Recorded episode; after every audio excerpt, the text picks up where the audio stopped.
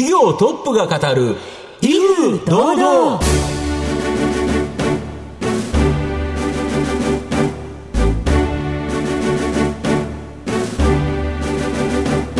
毎度相場の福の神こと藤本信之です。アシスタントの飯村美希です。この番組は巷で話題の気になる企業トップをお招きして番組の指揮者的役割である財産ネット企業調査部長藤本信之さんが独特なタクトさばきでゲストの人となりを楽しく奏でて紹介していくという企業情報番組です。今日のゲストの方はですね、はい。あの僕と同じ大学関西大学の後輩しかも同じ工学部なんあですよ、そうなんですね、はい。藤本さんは何学ばれてたんですか、一応電子工学科というところで、はい。半導体工学研究室だったので、あの半導体を作る実験をしてたってことそうでです。すか、半導体もそのものを作ることをやってた。と。今日のゲストの方は何学ばれてたんでしょう？は、えっとですね、システム関連でうん。管理工学部っていうところをですね、ご卒業後。だけどそことは全く違うはいはい。会社に入って今の会社が立ち上がったというはい。ね。じゃあちょっと皆さんどんな企業さんが来るかどうぞ。楽しみに聞いてください。この番組は情報システムの課題をサブスクリプションサービスで解決するパシフィックネットの提供財産ネットの制作協力でお送りします企業トップが語る威風堂々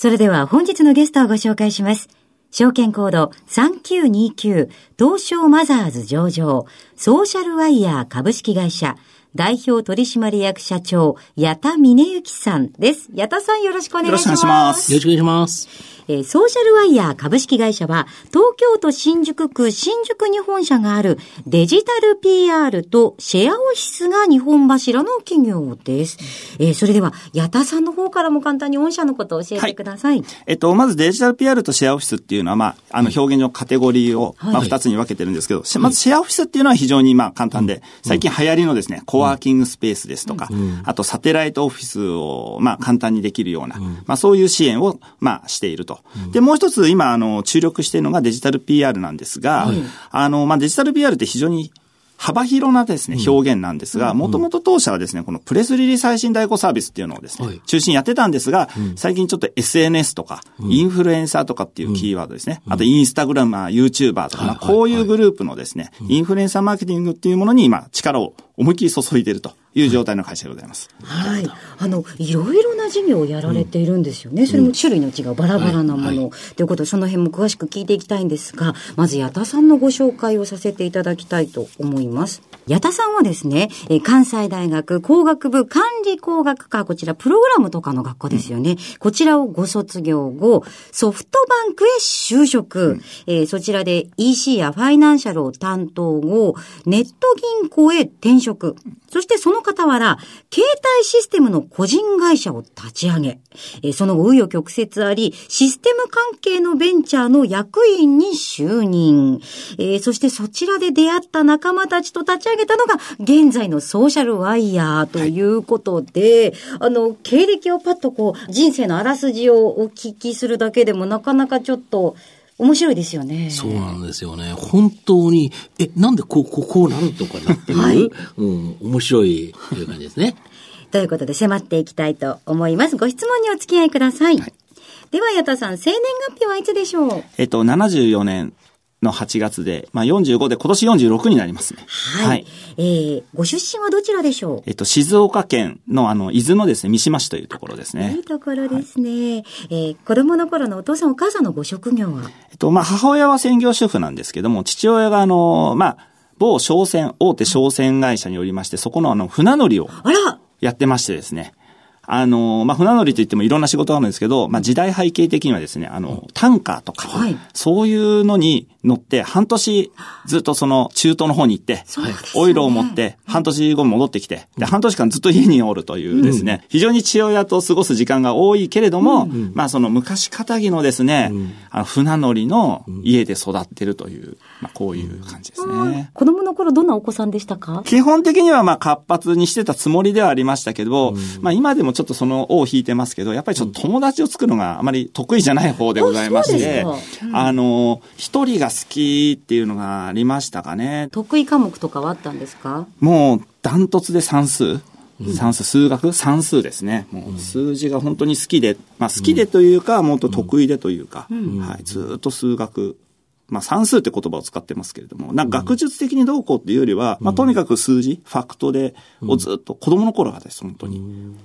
もう計算問題解くのがとにかく好きだったとかですか？なんか問題を解くことっていうかなんか学校のテストぐらいだったらもうちょろくできますけれども、なんか何でもかんでも数字で見見るというか、うん、はい。だから数字の計算がされちゃうっていう感じですかね、感覚的には。はい。どうしてもそればっかりは何とも表現ができないんですよ。あの、努力で、うん、あの、算数頑張りましたとかじゃないので。うん、あ、もう気質でというもう気質です。本当に理由がなかなか明確じゃないというか、はい。これって、これってあれですか、やっぱり現在の仕事にかなり役立ってる感じですか？まあ役立ってるとは思いたいですけれども、うん、まあ数字を、まあ経営とか数字で何かをファクトを判断するっていうのはもう当然役立ってますと。うん。うん、まあ、ただ数字ばっかりに偏っちゃうと、クリエイティブ色っていうのが、やっぱり薄れると思うんですね。まあ、そうですね。なので、まあ実はうちの会社の僕の弱点はもうクリエイティブ色が薄れるので、自分で何かをゼロからスクラッチで立ち上げるとかっていうところは僕自身がちょっと弱いので、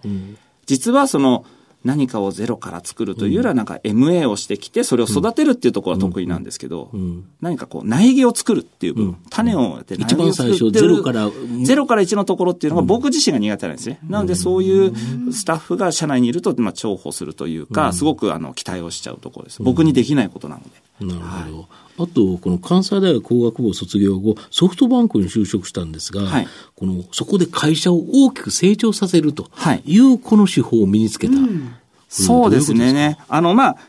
当時22とか23ですので、はい、当時のソフトバンクっていうのはですね、うん、まあ、相手バブルの前で、うん、まあ、表向きは、うん、あの、流通、ソフトの流通の IT、もともとソフトバンクで、そうなんです商社とかですね、あとはまあ、こっち側でパブリッシング本出してたりするので、僕はもともと工学部だったので、まあ、あの、分店就職ってよく、うん、あの、工学部の、あの、就職科の先生とかに言われて、分店就職をなんでするんだと、せっかく勉強したんですとか、裏を返すと、今でもわかりますけど、孫社長っていうのは、もうテクノロジー、テクノロジーとすごくうるさい人でございまして、あの、当時、まあ、工学部の情報を勉強してましたので、ソフトバンク入社するとですね、まあちょっと似たようなような人いっぱいいるんですよ。うん、当時のソフトバンクは、いい大学出てとかじゃなくて、なんか、本当変わったもう同級の専門学校でもゴリゴリのプログラマーとか、あ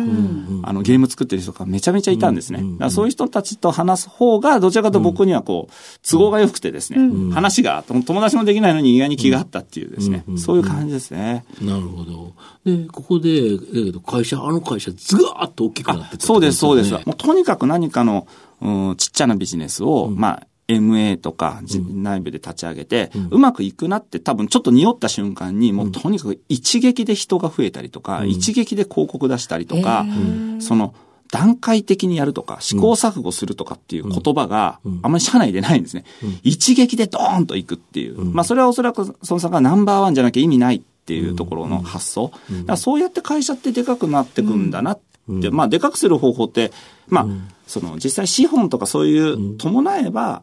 あ、でかくするってこうやればでかくなんだなっていうのが、本当に見て、うん、見るだけで分かったというか、うん、はい。で、あれですよね、今のソーシャルワイヤーのこのリリース配信とかシェアオフィス、これも、MA です。MA で買ってきて、はいね、大きく育てると。はい。これはめちゃめちゃ大きく育ちましたよね。そうですね、おかげさまで、うん、まあ、どこまでいくか分かりませんけど、なんかまあ、比較的大きくする方法は分かっているので、あとはもう、資本とか、あとタイミングもありますし、人と、まあ、経営資源の調達と、あとそれをドンって踏み込むですね、まあ、勇気があればですね、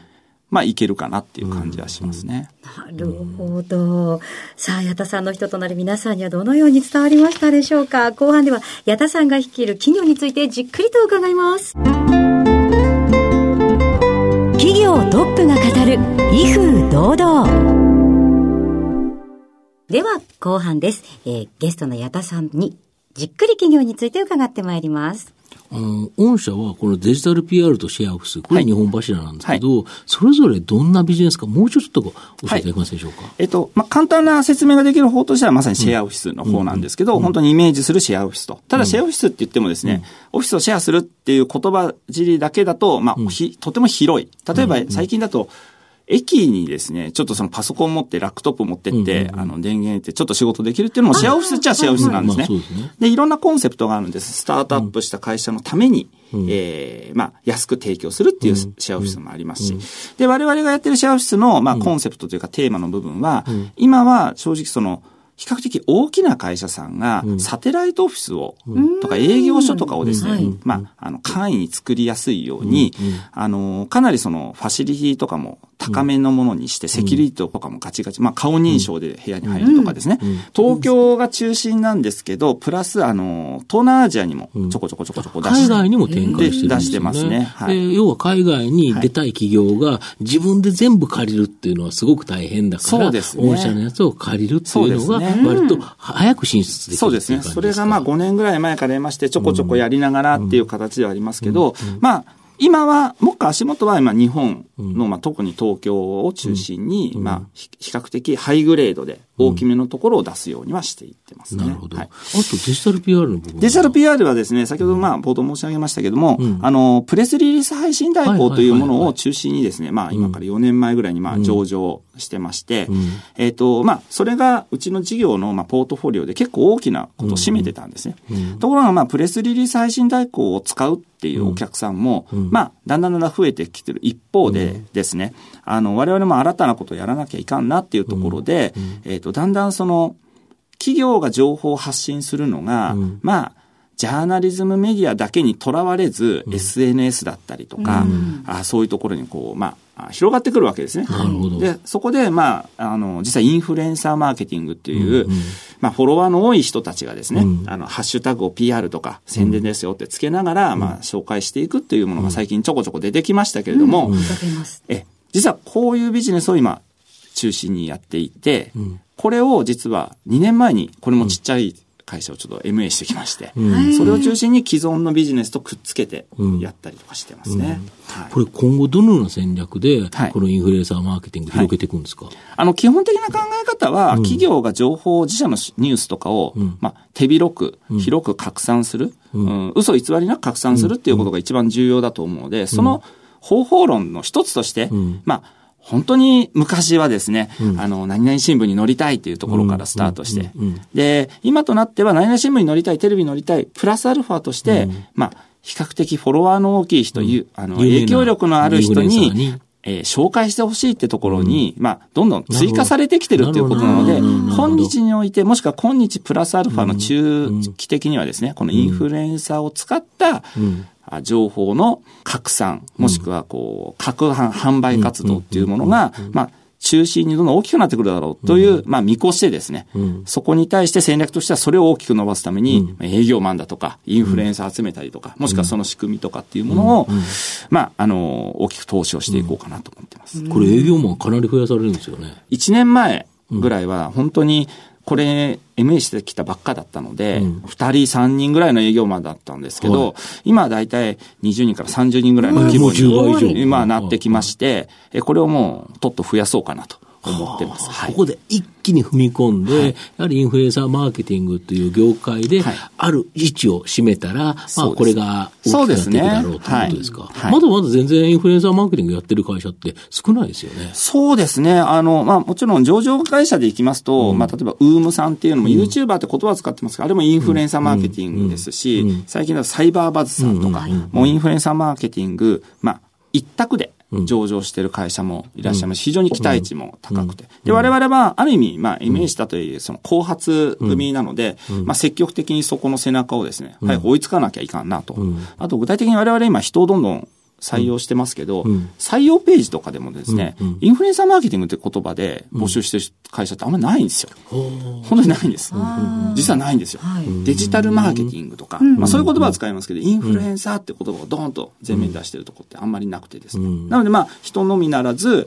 そのまあ、えっ、ー、と、販売とか宣伝とか、あとデジタルテクノロジーとかそういうものの、まあ展示会とかでもねですね、まあ積極的に出して、まああの、まあ啓蒙も含めてですね、あの、のやっていこうかなと思ってます。はい。はい。それではですね、最後に毎回いらしたゲストにお伺いしているものがございます。藤本さん。あなたの心に残る四字熟語を教えていただきたいんですかはい。長所進展って言葉がありまして、長所進展というのは、これ漢字のご説明からお願いします。えっと、まあ、長所は、あの、まあ、長所短所の長所。はい、で、進展の、まあ、進っていうのは伸びるっていうね、はい、伸び、背が伸びるの伸びる。で、発展の点で。で、これの言葉、はい、そうですね。この言葉は、あの、どうやら船井総研の船井先生がおっしゃった言葉で、まあ、この言葉は実は、僕が好きなのとともに、あの、うちの会社の社員の行動指針にもちょっと入れているので、うちの会社の従業員みんな知ってる言葉です。はい。これはやはりいいところを伸ばしていこうと。そうです。いいところを伸ばす、うん、強みを伸ばすと。うん、すともうとにかくそれを、うん、まあやっていこうと。で、これ、実際やるって結構、本当にこれを、いい言葉だなと思うだけじゃ、本当にこれを行動に移していくと、まあ、非常に気持ちいいことでも勇気がいることだし、時として、えー、シビアな判断を伴うこともあるんですね。長所を伸ばすってことは、当然その短所の部分を切り捨てるわけじゃないですけど、やっぱりちょっとこう、優先度を下げるってことになりますので、やっぱありとあらゆるシーンにおいて、これを追求する、こだわるってことは、まあ、あの、厳しい判断を迫られる時もあるんですけれども、その判断をしたくないからもうどんどん伸ばしきっていくと。なので今は実はうちの会社の長所って何、うん、一番伸びるのどこっていうと、インフルエンサーマーケティングなので、うん、もうとにかくインフルエンサーマーケティングを徹底的に投資して伸ばすぞ、伸ばすぞ、伸ばすぞ、というふうにしてると。僕は社長としてこの長所進展という行動指針を今守ってるという感じなわけですね。いやいい言葉ですね。素敵な言葉を教えていただきました。えー、本日お越しいただきましたゲストは、証券コード3929東証マザーズ上場、ソーシャルワイヤー株式会社代表取締役社長、矢田峰幸さんでした。矢田さん、ありがとうございました。ありがとうございました。どうもありがとうございました。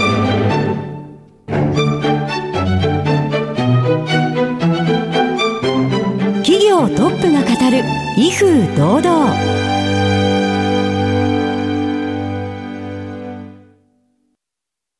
？IT の活用と働き方改革導入は企業の生命線。